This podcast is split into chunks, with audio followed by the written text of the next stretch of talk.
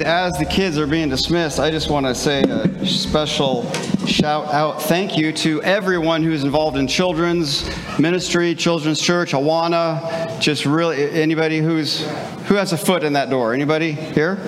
There we go. Awana Children's Church there's more. But anyway, thank you for doing what you do. That is a great ministry. I don't know about you, but if you have been with Jesus for decades, there's a chance that you had an experience as a kid with someone like that that was just drilling in, drilling into your mind about Jesus. And honestly, the volunteers that work with kids don't see a lot of immediate fruit, right? It's sort of a long term investment, and that's great. Anyway, Jim, you want to come on up here? So just want to. Um, Thank you for that. September 3rd is Promotion Sunday, and kids in the first grade and fourth grade are getting bumped up to the next level in uh, children's ministry. That's, that's an exciting time. So that's great. Today we're talking about identity. That last song we sang was amazing. I could probably just take those lyrics and like make it a sermon and call it good. Be short, but we got other plans. Go ahead and read something to us. Okay, the reading today's scriptures, two of them. 2 Corinthians 5 16 through 17, page 966 in the Bibles under your seats. Here it goes. From now on, therefore, we regard no one according to the flesh, even though we once regarded Christ according to the flesh, we regard him thus no longer. Therefore, if anyone is in Christ, he is a new creation. The old has passed away. Behold, the new has come.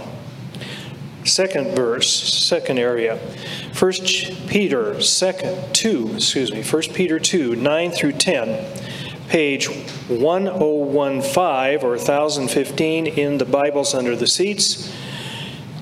But you are a chosen race, a royal priesthood, a holy nation, a people for his own possession, that you may proclaim the excellencies of him who called you out of darkness into his marvelous light. Once you were not a people, but now you are God's people. Once you had not received mercy, but now you have received mercy. Thank you, Jim. Appreciate that. Good work. So, if you are new here, or how about we turn it to on? Yeah, we are Grace Life Bible Church. We celebrate the grace of God. We're excited about knowing God and His Word we're experiencing His grace, we extend His grace, we grow in healthy relationships, and we impact whoever, right? Near and far, we just overflow and impact. And so that's kind of what we're about. And here's our pyramid scheme. Uh, at the top is the uh, make disciples. That's what Jesus said we should be about doing. And so we are becoming disciples. Disciple means to follow. Remember, uh, it's an easy reference to remember John 6 6 6. John 6 66. It says, The Pharisees had disciples.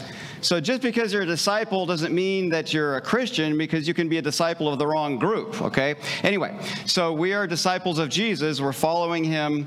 And um, the foundations we just read knowing, experiencing, growing, impacting really, we can summarize those by experiencing God's grace and extending God's grace. And so that's just what we're about. And so, um, welcome if you're if you're new or just tuning in online so uh, we're excited about that so So here's a question What do you think the biggest struggle is for teens today? We've already kind of put our cards on the table because you know what we're talking about today. It's identity. I mean, there's not many things that, that theologians, philosophers, and um, psychologists can agree on in the human condition, but, but that is one. The crisis of identity is, is a major, major deal. And so it asks the questions who am I?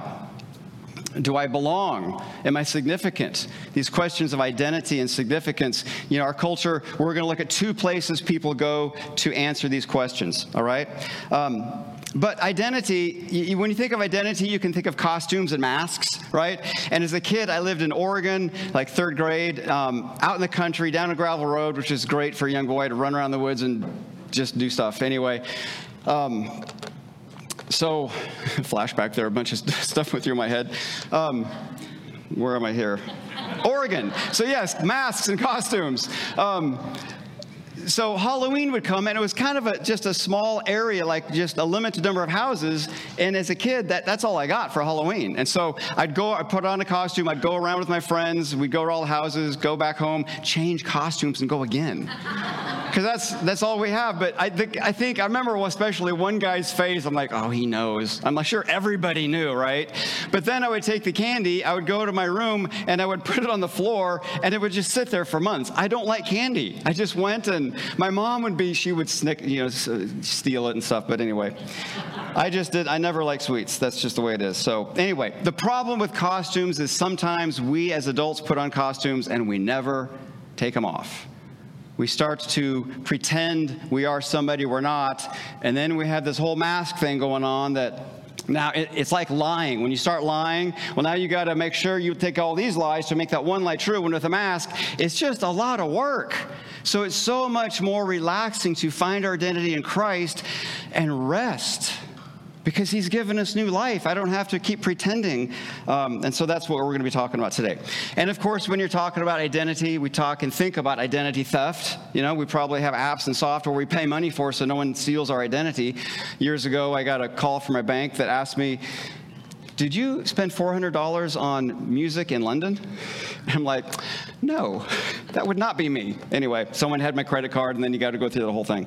Um, all right, so who are you? That is an identity question, right? Now, which is the more important question? Who am I or who is God?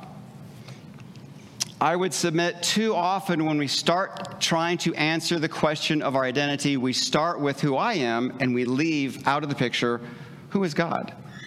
And if that's how we start, we're going to end up kind of sideways, all right? So, um, what you think about when you think about God is one of the most important things about you because that will drive you towards Him or away from Him, all right? Our identity is shaped by at least two primary things I'm going to focus on today what we believe about God and what we believe about ourselves. And if you miss the mark on those two things, you're going to be lost, confused, probably a little more on the angry, bitter side of things, depending on your personality. Um, but what we think about when we think about God is really important. So, um, what do you do to answer that question? Who am I? Where do you go? Who do you allow to speak into that? Most people, when you meet you in, in um, like, hey, you know, how are you? Uh, who are you? What do you do? In questions of identity, we gravitate to what we do. I'm a farmer. I'm an accountant. I'm a teacher. I'm a grandpa. I'm a husband. I'm a, I'm a student. I'm a teacher. Uh, whatever. And, and those are all things that we do all of those can be taken from us. What happens when you're no longer a father? You're no longer a student. You're no longer an accountant. Who are you? Who are you if you take away all your money, your connections, your family, your relation, your honor, shame, well, you, all of it's gone. Who are you? What's left? So, so it, it, gets weird in a hurry, doesn't it? Because you're like, eh, I don't know who I am. Relax, we'll answer it. Um, short answer is Jesus, but we'll, we'll keep going on here. Um, so, those things are things that we do, not necessarily answering the question. So, either you have your identity in Christ or you have a crisis of identity. It's one of the two. If you put your identity in anything other than Christ, you are in the middle of some type of identity crisis. You may cover it with masks, the costume stays on, but that's the reality of what's going on. Okay, so who or what determines your identity? And here's another question. I have a lot of questions today. Um, is your identity something that you can determine, or are there external forces that shape it that are out of your control? Hmm, that's interesting.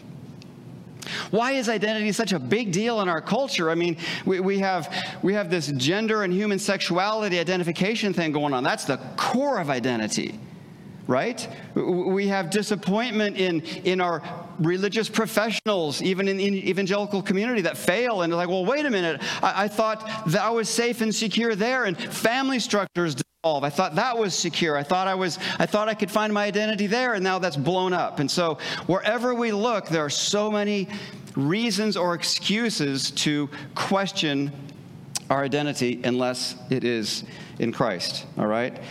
Um, So, where do you go when you're asking the question, Who am I? We typically look inward or we look upward. That's my thing, right? Um, our culture says that we should look inward, all right? Um, here, who am I? The best way to find yourself is by looking within yourself. That is in about every other movie that you can look at today. That's just what that's the, the, the gist of it. Uh, recent studies, it, this is a test.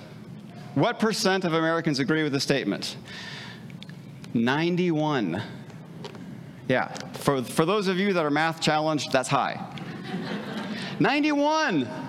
That's like almost everybody. Yeah, the whole, it's like cor- our culture is singing a chorus. Look inside yourself for your answers. Look inside yourself to define your identity. Yeah, that's amazing, right?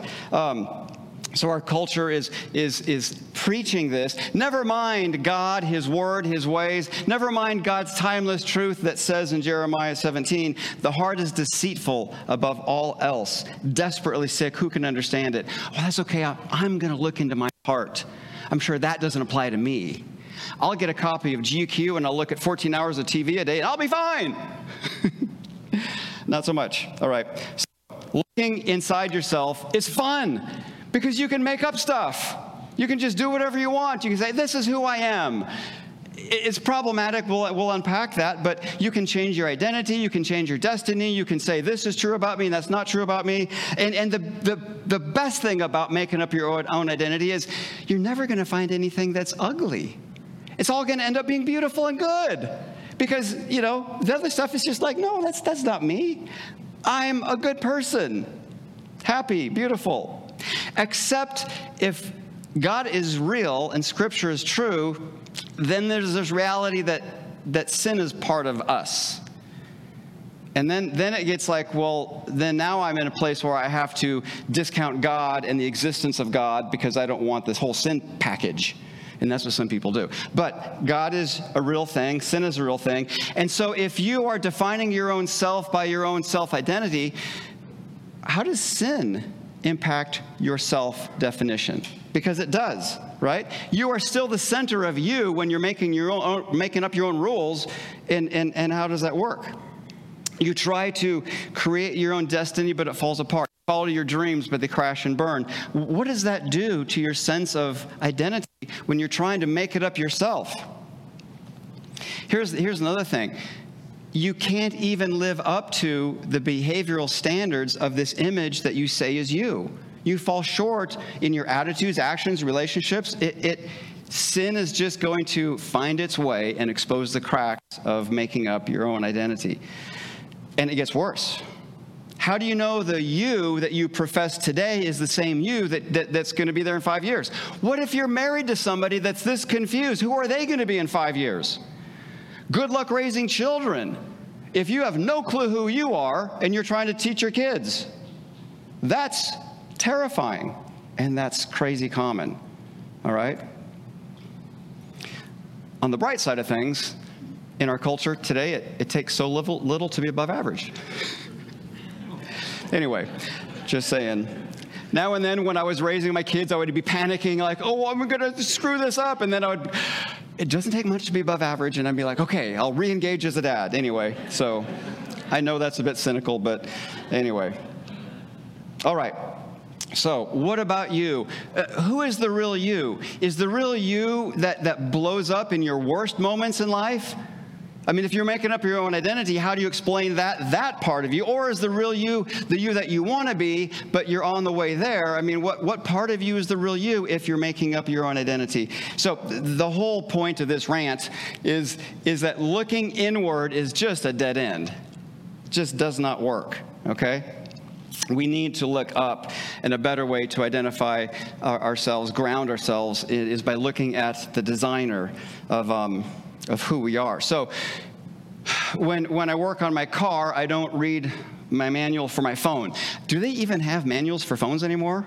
You just pick it up and use it. Isn't that funny? Anyway, so you, you, you make sure you have the right manual. There's a couple things here. Um, you can have a good operating manual, but being applied to the wrong thing. Like I can have my Keurig coffee maker manual. Like, have you ever tried to descale one of those things?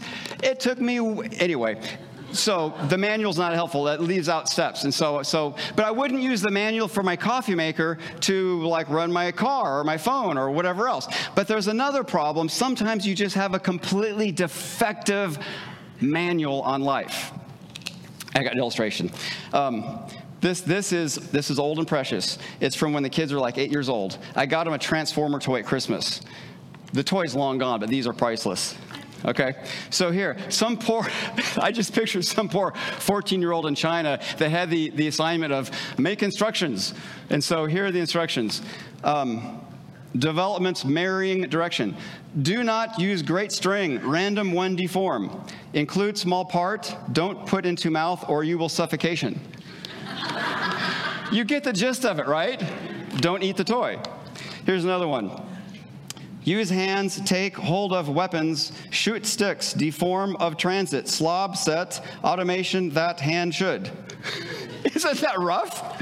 Like something about shooting weapons, I don't know. Um, yeah, transmute. From the compartment, pull out gin pole, shall gin pole coalesce to shave from gin pole, pull out arm. It's just, it's, we laughed and laughed and laughed. And he, this is my favorite one right here. I'll end with this because I could go on. But anyway, do not let it line or warp. Use your puissance. Don't let the children muck a muck owing to small parts. Isn't that great? Anyway, so for a long time with the kids, I was like, you know, don't muck a muck. Anyway, it's just funny. So uh, the, the, point is there that some people live their lives with, with a manual that that's insane. That you can just make up your own rules, you can do whatever you want, and that's that's like that's like these crazy instructions. It doesn't work. All right, so um, our identity is shaped by what we believe about God and ourselves and who we follow. So um, let's take a look here at this verse. This is good. Therefore, since we're surrounded by so great a cloud of witnesses, let us also lay aside every weight and sin which clings so closely, and let us run with endurance the race that is set before us. Here's a test looking to, NIV says, fixing our eyes on Jesus, the founder and perfecter of our faith who, for the joy that was set before him, endured the cross, despising the shame, is seated at the right hand of the throne of God. Con- consider him. Don't, don't look to yourself. Consider him. Look to him. Fix your eyes on him. He endured from sinners such hostility against himself so that you may not grow weary or faint hearted because man this this life your life is a race. It's a very long race. I've run two marathons in my life and they're long races. You have to have a game plan and pace yourself. I mean the 100 yard thing is like over quick and i was always last so i think i think i'll just keep going for hours and that worked out okay. But anyway um, so we shouldn't look to the cloud of witnesses. We shouldn't look within. We need to consider him, keep our eyes on him. All right? So if you've ever been in a, in a, a running race, a bike race, you know, what's your goal? Your goal is the finish, right? You keep your eyes on the finish. I'm not going to, not people from Finland finish, but I mean the end of the race finish. Okay, so um, so you train for for the finish line. You you you you put together a plan. You start months ahead of time, and you're working on intervals and this and that, and and sleep and diet and rest, and and and and you you. And it is crazy fun when it works out. I mean, it's just so fun. Anyway, uh, other stories flash through my head there, but we'll, we'll, we'll stay focused for a change. And so, um, all right, so as runners, we need to look to Jesus, not other people, certainly not our fallen culture, for our sense of perseverance and identity. Okay, consider Him. Um, a reminder of the prodigal son story. It's it's a one of the uh, one of the best stories. Um, actually, I read someone else who said it's one of the best pieces of literature in the world. So there, he said that. But anyway, the prodigal the prodigal son he was looking within himself and he fell short. And his own words, I will arise and go to my father. I will say to him, Father, I've sinned against heaven and before you. I'm no longer worthy to be called your son. Treat me as one of your hired servants. He was looking within, and all he saw was brokenness and sin. He couldn't fathom the father's love because he was looking at his own performance. And when we look inward, we're going to come up with a million and twelve reasons why God couldn't love us. But we look at him, we consider him, he's the one that endured, he's the one that sacrificed, and so our eyes are supposed to be on him. The prodigal son performed badly. He had tied his value, his identity with his performance. He performed badly, so therefore I assume I'm going to be rejected. All right? Um, so, the key point don't look at yourself, look at the Father. That's good advice. Um, little bunny trail here w- with the concept of keeping your eyes on Jesus. Consider him. There are some theological systems in our culture, in, in the city, online, that, that will invite you to not look to Jesus for your sense of assurance, but to look to your own record of obedience. They will say you'll, you'll, you you'll know you're saved if you're consistently obedient. Like, well, what does consistently mean? What if I kicked the cat on the way to church? Our cats are dead, so it's metaphorical. But anyway, well, what if I sped in my car on the way? I've no, maybe I did. I don't even pay attention. I don't know. But you know, what, what, what does it mean to be that? How do I see? As soon as you take your eyes off Jesus and you start looking inward at your own record of obedience, you will never know you're saved. And the enemy has won because he wants your eyes off of Jesus. He'll give you your Bible, your hymns, your church, your fellowship, your Monday, Wednesday, Saturday Bible studies, all this stuff, as long as he can keep your eyes off your, your eyes off of Jesus because you will be confused and you will cease to enjoy the security that, that, that Jesus offers. What if you have a kid and your kid disobeys you and goes into this, this crisis meltdown of identity, says, Well, I, I'm no longer your child because I did this thing. I took a cookie and you said not to, and so now I don't belong here and you don't really love me and I don't, and you're like, What in the world? How sad is that? And that is exactly where so many Christians are. They take their eyes off Jesus. They get all wrapped around the axle because, because I, I did this or I did that or I'm addicted to this. And, and our identity is in Jesus, his performance, not ours. We're, we're, gonna, we're on the cusp of getting into Romans in a couple weeks, and that is major big about justification, regeneration, and so th- it's really going to be rich and practical. I'm looking forward to that, um, but we'll, we'll stay here. So, all right. The enemy's tactics is to take our eyes off of Jesus. He will do that in any number of ways he can through certain theology, through um, entertainment, through distraction. That's a big one in our culture, through whatever. Okay? So, um, we want to know, you, you can know. You can know that you're saved. Okay? John is classic. Jesus did many other signs in the presence of the disciples, which are not written in this book, but these are written. It's a big book, 20 chapters. So that you may believe that Jesus is the Christ, the Son of God, and that by believing you may have life. You can have life. And then, First John, I write these things to you who believe in the name of the Son of God, that you may know. Well, maybe he was wrong. Maybe, maybe Jesus was wrong. You know, maybe just maybe Jesus ate too much pizza, didn't get enough sleep, and got his words mixed. What? No, you can know you're saved. We look to Him, we don't look to ourselves for the assurance because I'm up and down, right? And the more I grow with Christ, there's, the, you know, that oscillating wave becomes, you know, there's not as, as great of freak out weird moments, but that's makes for good stories and sanctification. That's good. So, um, all right. So, culture says you're only valuable when you agree with X, Y, and Z or when you perform. If you don't meet those standards, you have no value. And, and Scripture says this about our value. You're, and a lot more, but I didn't want to pack it too full. You're chosen is a great hymn who we just uh, song we sang. You, you're beloved child. You're forgiven. You're a new creation. I'm going to get into that here in a second. You're holy. You are a saint. You are called according to his purpose. You're created for good works. That, that he had a whole, he has a whole list ahead of time.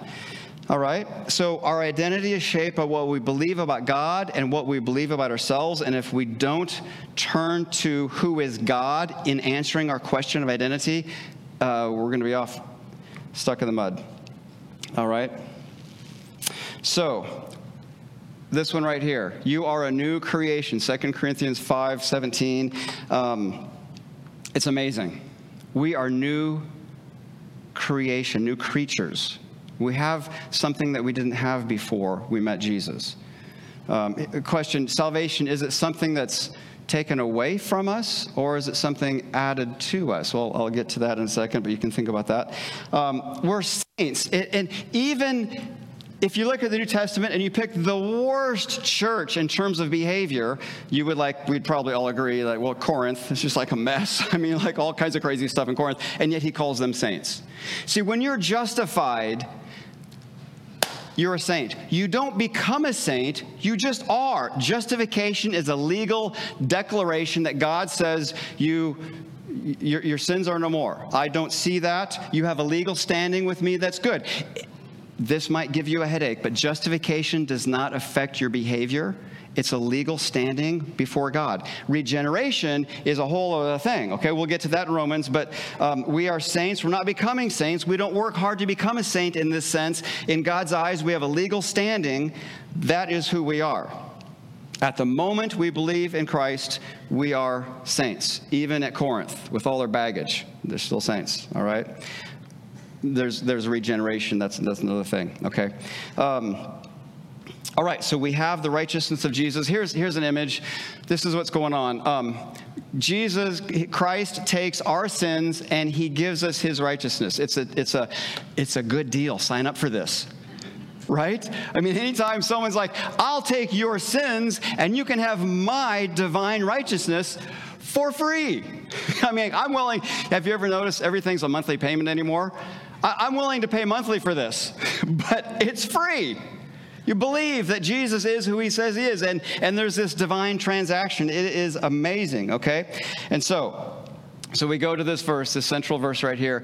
Uh, if anyone is in Christ, he's a new creation.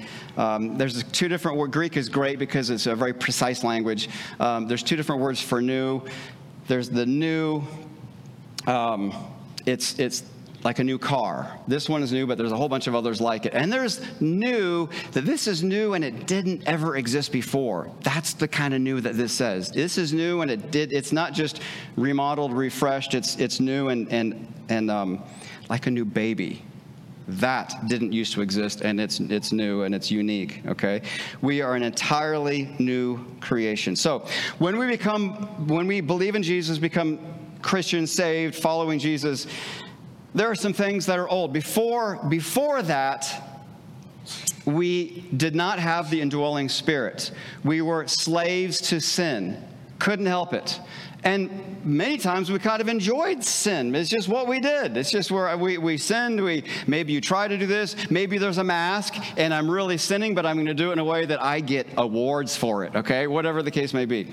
So um, now after we find Jesus, there are some things that are the same. I'm the same body, I'm the same genetics, I have the same interest in temptation and sin that I had before, but I'm no longer enslaved to them. That's interesting, okay? Things that are new. I have a spiritual life. I have God's life within me. That's new.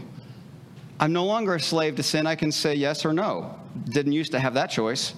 All right, I have different perspectives. Maybe on people that used to drive me crazy, and I used to say, These people, you know, those people, they need to get out of here. And now I'm like, Wow, come here and hear about Jesus because I've experienced grace and I'd like to extend grace to you or to that group or that kind of people, okay? Um, Peter says we're partakers of the divine nature. All right. And so here's here's the question. When you're when you're saved, is something removed or something added? And, and I put the X in the check to make it clear, it, it's more than just something being taken away. Like, oh, he takes my sin away. See, you go back to Genesis, God created us with his life in us. We were, we were with God, and then sin took that relation, it killed it. It's dead. Scripture over and over and over says, you're spiritually dead. And so what salvation does is, is gives us that life back, regeneration. And so it, he gives us his life, and now we're spiritually alive like we used to be in Adam before the fall, but we never experienced that. We just experienced the without his life part. And so we gain his life. And the, the, the trick is this is Romans in a nutshell. The trick is that we're still in this body that I, I, I fall, I get sc- scabs and scrapes, and, and my flesh, my body still likes sin. My spirit is brand new. Paul, Romans 6, 7. I, oh, what do I do? I, I do things I don't want to do. And all, okay, that's, that's our flesh. So we're at, a, we're at war with the flesh and the spirit. We have, we have God's life within us. We're no longer a slave to that, but we'll, we'll stick here so we don't try to read Romans and, and um, five hours. All right. So um, there we go. So salvation is becoming someone you had never been new. All right? The old nature is dead, can only be made alive by spiritual rebirth. The new nature desires God and wants to spend time with God. So remember, remember the, the classic simplified thing. Old Testament is a have to system, New Testament is a want to system because we have a new heart. And so there, there should be some desire. And, and, sin is no longer, I mean, even when I sin, it, it's just not as satisfying because it's like, yeah, that's probably, probably shouldn't have done that. Somehow it just takes the fun out of it, you know, when you, when, you know what I mean? But before I, I knew Jesus, like, whatever, you just do, the, you do, do your things, all right? So, we, we are interested in God's mission. We're, we're interested in Him. Um, even through our ups and downs, there's that consistency. So, we're at war with one another. Here's, here's a verse from Romans 6. We know that our old self was crucified, that, that means dead, with him in order that the body of sin might be brought to nothing, that means dead, so that we would no longer be slaves to sin. So, all right, so now we have a, a choice. We can choose to obey, uh, but before we couldn't choose that. So, all right, um, back to the identity question and our culture. Why are we in such a crisis of identity? Because as a culture, we are actively rejecting God, specifically in the area of identity. All right, I'm just going to zip through Romans 1 here pretty quick. We're good. We're, we're just doing fine here. So, listen to the crisis of identity in these verses. The wrath of God is revealed from heaven against all unrighteousness. For what can be known about God is plain to them because God has shown them. For his invisible attributes, namely his eternal power and divine nature, have been clearly perceived ever since the creation of the world, so they are without excuse. Although they knew God, they didn't honor him as God or give thanks to him. They became futile in their thinking and their hearts were darkened. Claiming to be wise, they became fools. They exchanged the glory of the immortal God for images resembling mortal man and birds, animals, and creeping things. Therefore, and here's this phrase God gave them over to the lusts of their hearts to impurity, to the dishonoring of their bodies among themselves, because they exchanged the truth about God for a lie and worshiped and served the creature rather than the creator. For this reason, God gave them up to dishonorable passions. Women exchange natural relations with those that are contrary to nature. Men likewise gave up natural relations with women who were consumed with passion for one another. Men committing shameless acts with men, receiving in themselves due penalty for their error. I just read uh, Ron Brown. Someone told me this. Anyway, he was speaking at a church. I think it was no, it was a, it was not a church. It was a, a, a broader ministry on campus kind of things with lots of people. He he reads this people in the crowd boo. It's a Christian ministry. If you know Ron Brown, he takes his Bible, he rips Romans 1, he, and he throws it at them and says, What? You don't want me to preach God's, you asked me to speak, and you don't want me to preach God's word? He goes, What is with you? That's that's that's just how he rolls, right? And so he was then preaching the next time, and he was he's like, Well, I don't have Romans 1 in my Bible anymore because of that story. Anyway, the, but when I read that, do you feel some tension? You're like, ooh, you can't say that today.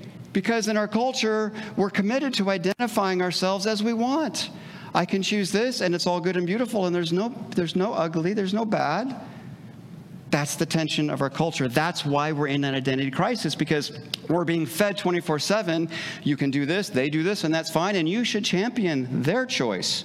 And this is, this is what God's word said, uh, and it's not popular, all right? Since they did not fit, see fit to acknowledge God, God gave them up to a debased mind to what ought not to be done. They were filled with all manner of unrighteousness, evil, covetous, malice. Envy, murder, strife, deceit, maliciousness. They're gossips, slanderers, haters of God, insolent, haughty, boastful, inventors of evil, disobedient to parents, foolish, faithless, heartless, ruthless. Wow! it's just quite a list. Maybe should make t shirts out of that. no. Anyway, so we are in the midst of an identity crisis because uh, our culture is rejecting God, and we can suit with that unknowingly when we start to think, well, who am I? I, I can do this and I need to do this to, to become who I am and all this kind of stuff. Okay, it's so, our world is so messed up. I ran into this book. Here's a book. She is she. She is not he. She is not we. She is she. We need a book like this? Yeah, we do. This is where the culture is. And, and some of you listening may, may be in the middle of this kind of, of of um, tension, wondering about these things, and I don't mean to, to treat that lightly. I'm certainly not making fun of that, but what I'm observing that that something that Scripture says is crystal clear. You're a man or a woman in our culture is up for grabs to the extent that if you have a two-year-old, you need to buy this book because th- they are going to get confused. Isn't that crazy? I just think it's funny. It, here's here's what it says about this book. This is from World Magazine. Uh, the book explores with simple rhyming prose the concepts of gender identity and the beauty of being a girl. Uh, they wrote this book as a tool for families to use to combat the culture's attempts to redefine gender, including the pronoun war. Um, when your identity is rooted in Christ, they said, it won't be uprooted by everything else. Although, although the book is brief, yeah, it's like a kid's book, right? It says it has helpful endnotes highlighting what Scripture says about our identity. Anyway, so I just see stuff like that, and, and uh, it's a whole different world. If you have little little ones, um, you have to engage and entertain on a level that, that parents never before had to engage in. And um, I remember when our, my, one of my sons was little, I told him about pornography, and I, I just trying to preempt. It's like, hey, when you're at school, someday someone's going to show you a magazine with na- pictures of naked girls in it. And it, he, maybe he was a little young, but he's like, what? Why? I'm like, okay, just when that happens, you know, you just need to walk away. I just tried to have, but it's just such a hard world because you, you, you're like, I don't want to have to have this conversation with my five-year-old, my seven, eight-year-old. I, I, I would rather not. Well, yeah, you need to because they're already going to be exposed to these things, uh, especially about identity and, and stuff like this. Um, there are really good resources for parents about this. And um, all right, anyway. So, why do we reject God's design identity as male and female? Uh, um, it could be that we just want to escape accountability to Him, but it's probably more so that we, if you come to Christ late in life, you have decades of discipleship by secular progressive humanism, and you don't even know you've been discipled by secular progressive humanism. Um, those claims, I was talking to Wes and one of his uh, uh, teachers, mentors, Dr. Thor Madsen, um, had those 14 points. Uh, our culture, I read some of these before. This is Romans 1 in action in our culture. Bold religious claims are rationally suspect and dangerous. This is what we've been discipled in, all right? It's unacceptable to speak of God's existence so long as he is understood to be the liberator and life giver of the poor um, and oppressed sexual minorities at the expense of middle class uh, Americans.